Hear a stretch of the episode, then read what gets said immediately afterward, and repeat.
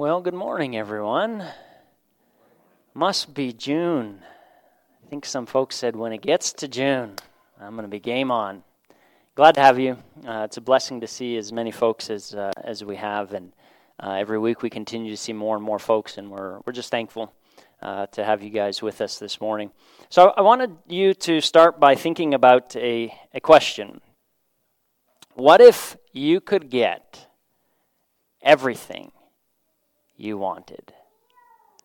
Like, like imagine you get a knock on the door and you go and you open the door and there's a guy there standing there and he says, Hey, I'm Michael and I'm an angel, and God told me to come and give you whatever you wanted.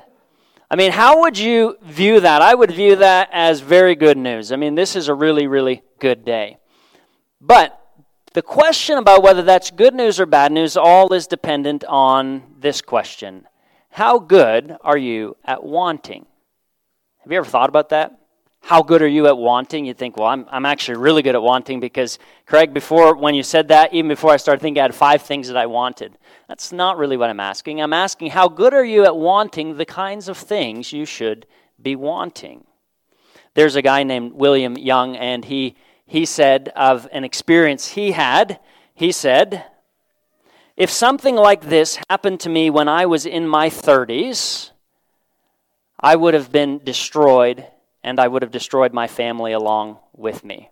Say something like this happened. I mean, is he talking about a divorce? Is he talking about a car accident? Is he talking about going bankrupt? Is he talking about losing a job? If something like this happened to me when I was in my 30s, what he was talking about was writing a book that sold 200 million copies.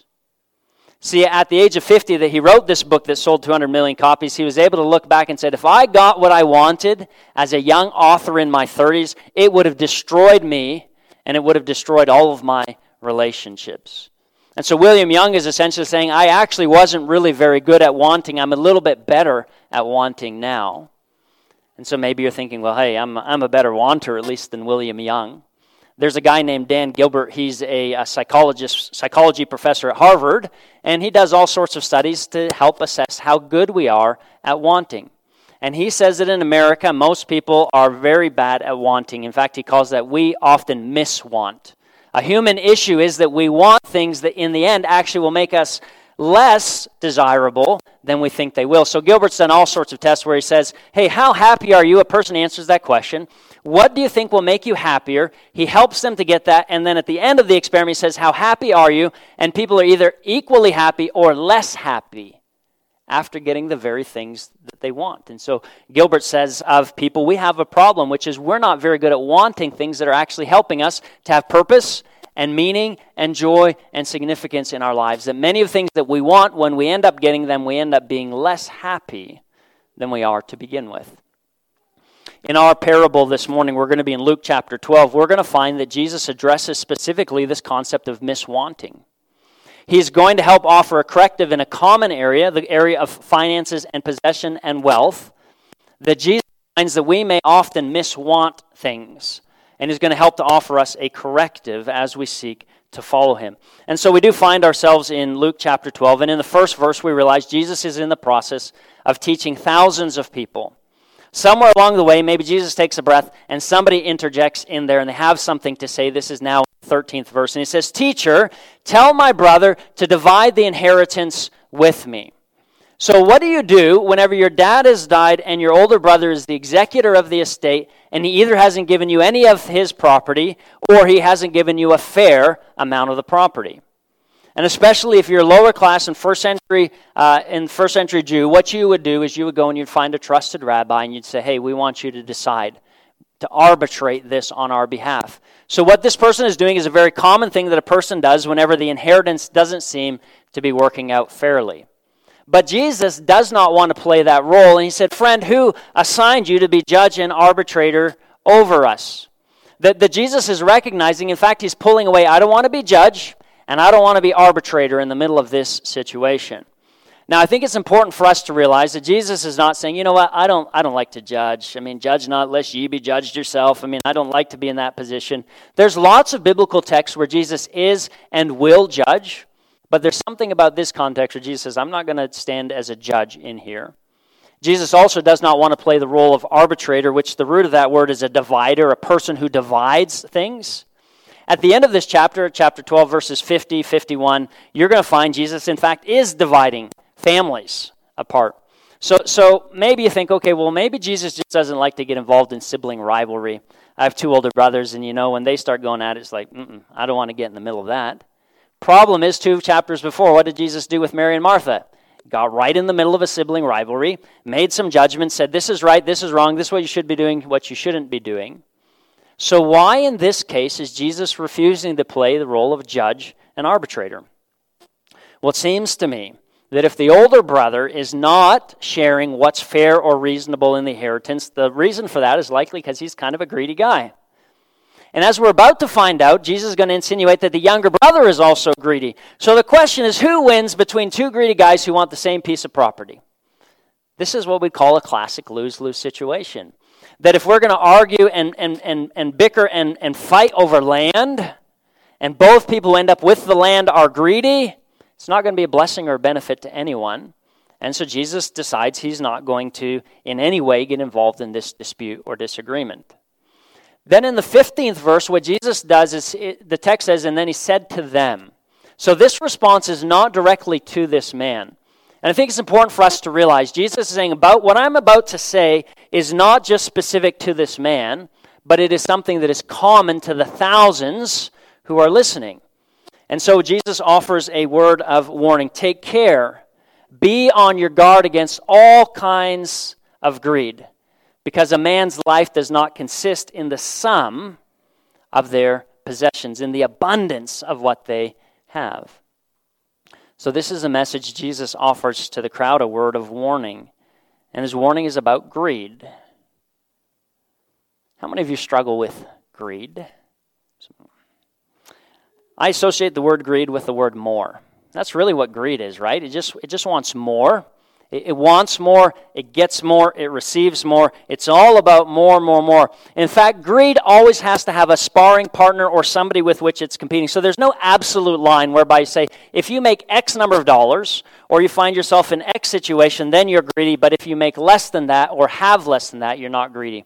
Greed always looks at another person and just says, as long as I have more than that other person. So here's a, a question that you might think there's a pretty easy answer to. Would you rather make $75,000 a year or would you rather make $100,000 a year? You know what psychologists have found out? It just depends how you frame that question. When they ask the question, would you rather make $75,000 a year at a company where everybody else makes $50,000? Or would you rather make $100,000 a year at a company where everybody else makes $250,000? The majority of people say, I would rather make $75,000. Because it's not about an absolute number. What they're saying is what? I just want to make more than everyone else.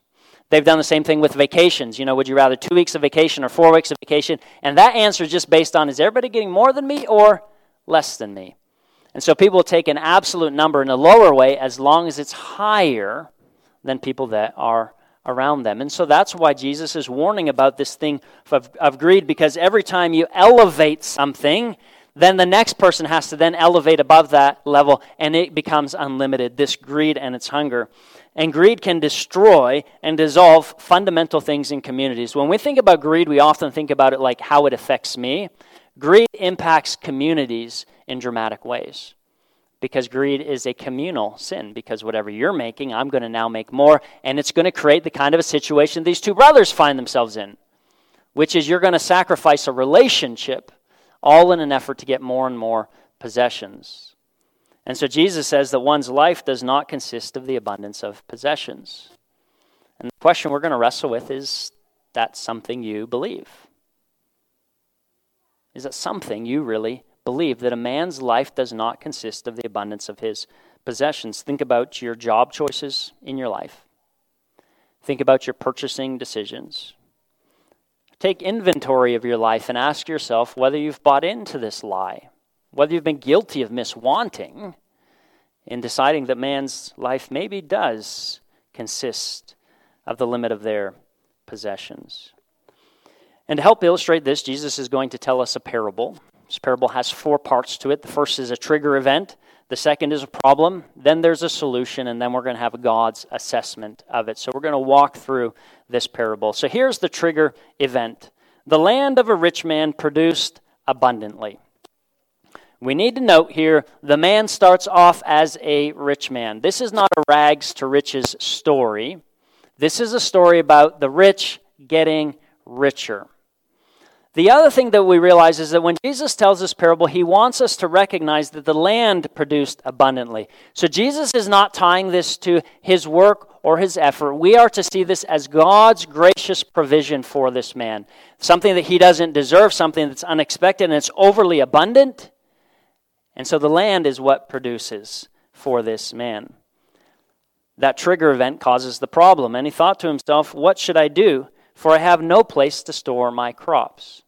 Now, the man is not saying, Man, I should have built some storage containers here in advance. He did, but what he built in advance was insufficient to handle the overwhelming surplus. It's almost as if whenever he did his business numbers projection, he, he estimated a three times increase. And then when the crop comes in, it's a 10 times increase. And the spot that he had allocated for what he thought he would produce is now not enough.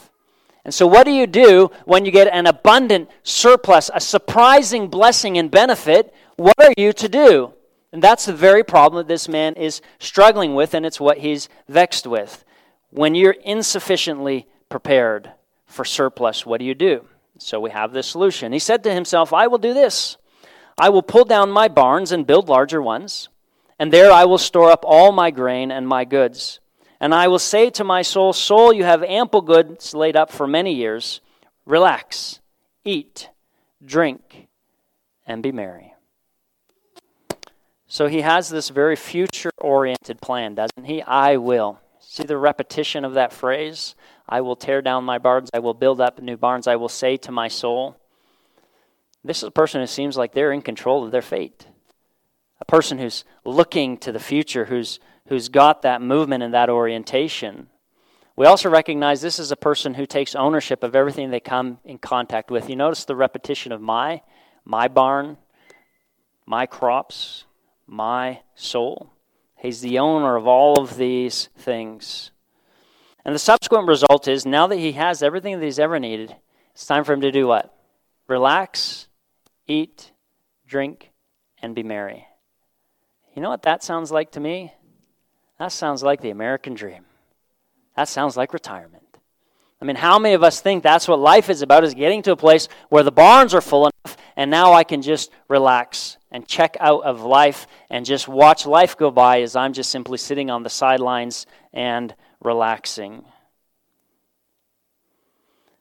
And I want you to imagine, before we get to God's assessment of this, I want you to imagine if there were no assessment from God in this story were in the Bible, would you see this as a positive example or a negative example?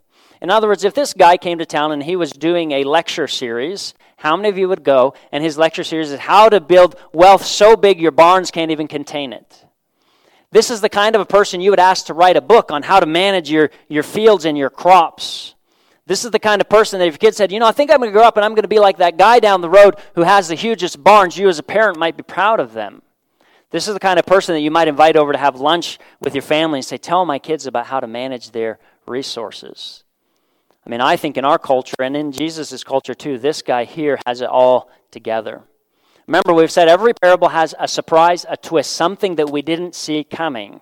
And the surprise and the twist comes now in God's assessment of the situation. But God said to him, You fool. This very night, your life is being demanded of you. And all the things you have prepared, whose will they be? So it is with those who store up for themselves treasures, but are not rich towards God. See, the twist of this parable is that this guy gets called a fool, somebody who we've actually been resonating with, somebody who we're like, oh, if I could grow up and be like that guy. God now calls him a fool. So, why is he a fool? And we're going to look at three reasons I think that come out of this text that kind of show his foolishness. The first thing that we see is that the man did not properly differentiate between what was mine and what is God's. See, there's certain things that he takes ownership and he says, mine. You'll even notice that he said of his soul, he said, This is my soul. Uh, And then God's going to say that that very night, his soul or his life, it's the exact same word that's used in, in, in both places. It's sometimes translated differently. But the same word, God says, now your soul is being demanded of you this very night. The word for being demanded of you is not like we use demanded, like, give me that, you know, give it to me now. But demanded is this word that has a sense of something that previously belongs to someone who they're asking for it back. So think about the a library book that you borrow and the library calls and says, We want our book back. They're demanding it back. Why? Because they owned it and they only lent it to you. We see the word used again in Luke chapter 6, verse 30, where Jesus says, Hey, when, whenever you give your cloak to someone, don't go and ask for it back. That's the exact same word that's used there. So this man thought who owned his soul. He thought, It's my soul. I can do whatever I want with my life. My life is mine to use and spend however I wish. And where he was off base and why he was foolish was because God actually said, Your soul is my soul. The God owned the man's soul and he owned the man's life. See, we become fools in this life when we start to think we own things that we don't own. Psalm 24 1 says, The earth is the Lord's and everything in it. All our possessions God owns. Our very lives God owns. And this man was a fool, but he, he got confused about what he owned and what God owned. The second reason that he is a fool is that he stopped working when his responsibilities really got started. See, there's this long theme in the Bible that God blesses us in order to do what? In order to be a blessing to others. Paul says man works in order that he might have something to give. So at the very point when this man gets this overabundant kind of a crop and wealth, this is when we say, we think he's going to say, all right, my wor- real work starts now. My real responsibility starts now. God bless me, and now He's going to expect a lot of me, and there's going to be a lot of important decisions to make about who I need to help with this, what I need to do with this. But instead, whenever his responsibility got started, he said, This is time for me to stop and check out of life. Now I'm going to rest and eat and drink and be merry. I'm thankful to be a part of a congregation where we have multiple generations, and I'm thankful as a younger person, I can still say that, I hope, as a younger person that there's examples of people who have used their retirement really, really well and wisely. People retire and then they're volunteering, they're helping, they're being involved in other people's lives, which is the right example rather than this foolish example of saying, hey, I have everything I need, and now I'm going to check out of life. So you're foolish when your responsibilities start and you decide to check out from your life responsibilities. The third thing that this uh, man did that deserves the title of fool is he miswanted. He wanted the wrong things. He thought that his life would be about an abundance of possessions. And he made that what his entire life was about, was seeking these possessions. Now, it's not until we get later in the chapter we'll find out what we really should want. Jesus will say in 1231 um, that we should strive for the kingdom. That's proper wanting. But right now, what Jesus is doing is he's correcting one form of miswanting that this man is guilty of, and that many of us also will find ourselves guilty of too. And he's a fool because he doesn't recognize both the limits or the potential of money. Money is very limited in what it can contribute to our sense of purpose, meaning, satisfaction, and well being. I mean, life is very limited, and if we think that money is going to do far more than it can do, we are going to be surprised by. We're going to keep running into walls. We're like, man, I thought money could do all this, and yet money seems so powerless in so many situations. So we have to first realize the limitations of money in terms of what it can do for our well being. But then we also have to realize is the potential for money when we begin to learn to give money. Jesus says, What of money? It is more blessed to what? To give than receive. What Jesus is saying is the potential of money is when you start giving it away, it will then give you more of a sense of purpose, more of a sense of meaning, more of a sense of well being because you participate in giving it because you realize how limited it is, therefore you give it, and now you find it has new potential in the ways that it can bless other people. And that's what Jesus is calling this man to do. But in order to do that, you have to learn to know when enough is enough. Do you have a sense of how much is enough for you? How, how big are your barns that you say, you know what, there's no need to build anything bigger here? They did a study of Yale graduates, and Yale graduates tend to make a little bit more than the average person. Uh, and they said, How much is enough? Upon graduation, these Yale graduates, they said, How much is enough? And they said, $75,000 a year If I make $75,000 a year, that's enough. Now, most Yale graduates, after 10 years of graduating, are earning an average of $100,000, and so they asked them how much is enough. Guess what they said at that point? $250,000. When John D. Rockefeller was asked how much is enough, his answer was just one more dollar. So we need to know how much is enough. Um, I, I had planned to hand something out, and then I realized I had unintentionally committed the mortal sin, which is I can't do any handouts. So there's this thing called the internet. I don't know if you've heard of it. Uh, if you go to our Facebook page or if you go to the YouTube um, video, there's a link for something called the graduated tithe. I'd encourage you to check that out as a real practical way of saying, determining how much is enough and looking at your responsibilities and obligations from that. Because if we don't decide how much is enough, and if greed is just about a little bit more, we will never, ever get to the point that another barn doesn't make sense for us. In order to illustrate this aspect of enough and of our pursuit of enough, I want to just tell a story, and this story will serve as our conclusion. It's actually a story I stole from Leo Tolstoy. It's called How Much Land is Enough. And I've taken a few liberties with this story. But basically, it goes like this There was a guy who grew up in a kind of a lower class setting and situation, and his neighbor was a wealthy landowner, and she was a real jerk to him, mistreated him. And so, as a young boy, he said, "You know, I'm never going to be in the position when I'm an older that people can bo- when I'm older that people can boss me around just because I don't have as much as them. So, what I'm going to do is I'm going to become one of the biggest, most well-known landowners in the whole kingdom." And so he did everything he could to get land. You know, first of all, it would be, uh, you know, acquiring five acres of land, and then he'd acquire 10 acres of land and 15 acres of land, and eventually 150 acres of land. And before long, in his area, he was one of the largest landowners, and he really liked the respect that he was getting now that he had this land. Um, through some different conversations, he heard about a, a community, a group of people who were selling 150,000 acres of land and he wanted it. Because not only would that make him the largest landowner in his area, but in the whole entire kingdom, he would be the largest landowner. So he went and he met with the people who were overseeing this, this group of land, and they started bartering and negotiating and all that, and they weren't getting anywhere. And eventually, one of the elders of the group selling the land came up with an idea. He said, How about we do this? You give us a thousand rupees, which is not very much money. You give us a thousand rupees of money, and what we'll do is one morning at sunup, you can start walking from this place. And everywhere that you encircle and you get back to that place by sundown, you can have as much land as you've walked around. Well, he thought, hey, I'm a pretty young guy. I'm in pretty decent shape. I think I'm going to take this offer. So he pays the money, and the day comes for his time to walk around. As the sun rises, he starts off. And of course, he's walking at a pretty brisk pace because the faster he goes, the more he knows he can circle the land.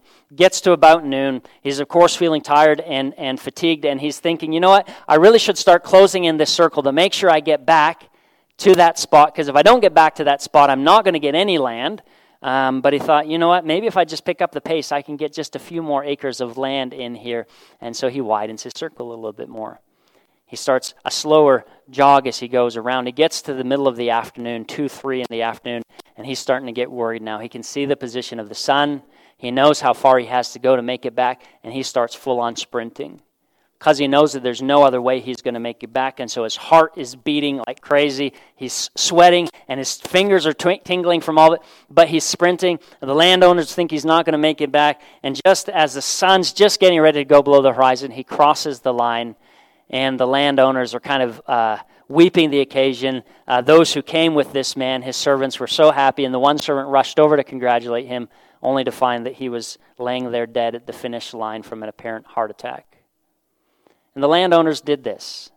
They said, As a sign of our generosity, we will give you a plot of land that is three feet by six feet, which is all the land that a man needs. And in many ways, that's simply what Jesus is saying that a man's life does not consist in the abundance of possessions. I pray that we pursue what God wants us to pursue kingdom things. That we don't find ourselves guilty of miswanting, wanting things that add nothing of value to our lives or to other lives. That we pursue instead God's call and blessing in our lives. And so, as a word of blessing, I pray that the Lord will bless you and keep you. that the Lord would make his face shine upon you and be gracious to you, that the Lord would turn his face towards you and give you peace. And as we enter into a world that I think is compelled to bring us to a place of greed, uh, I pray that we will go knowing that we go with the grace of the Lord Jesus Christ, with the love of God, and with the fellowship of the Holy Spirit. I'm going to go ahead.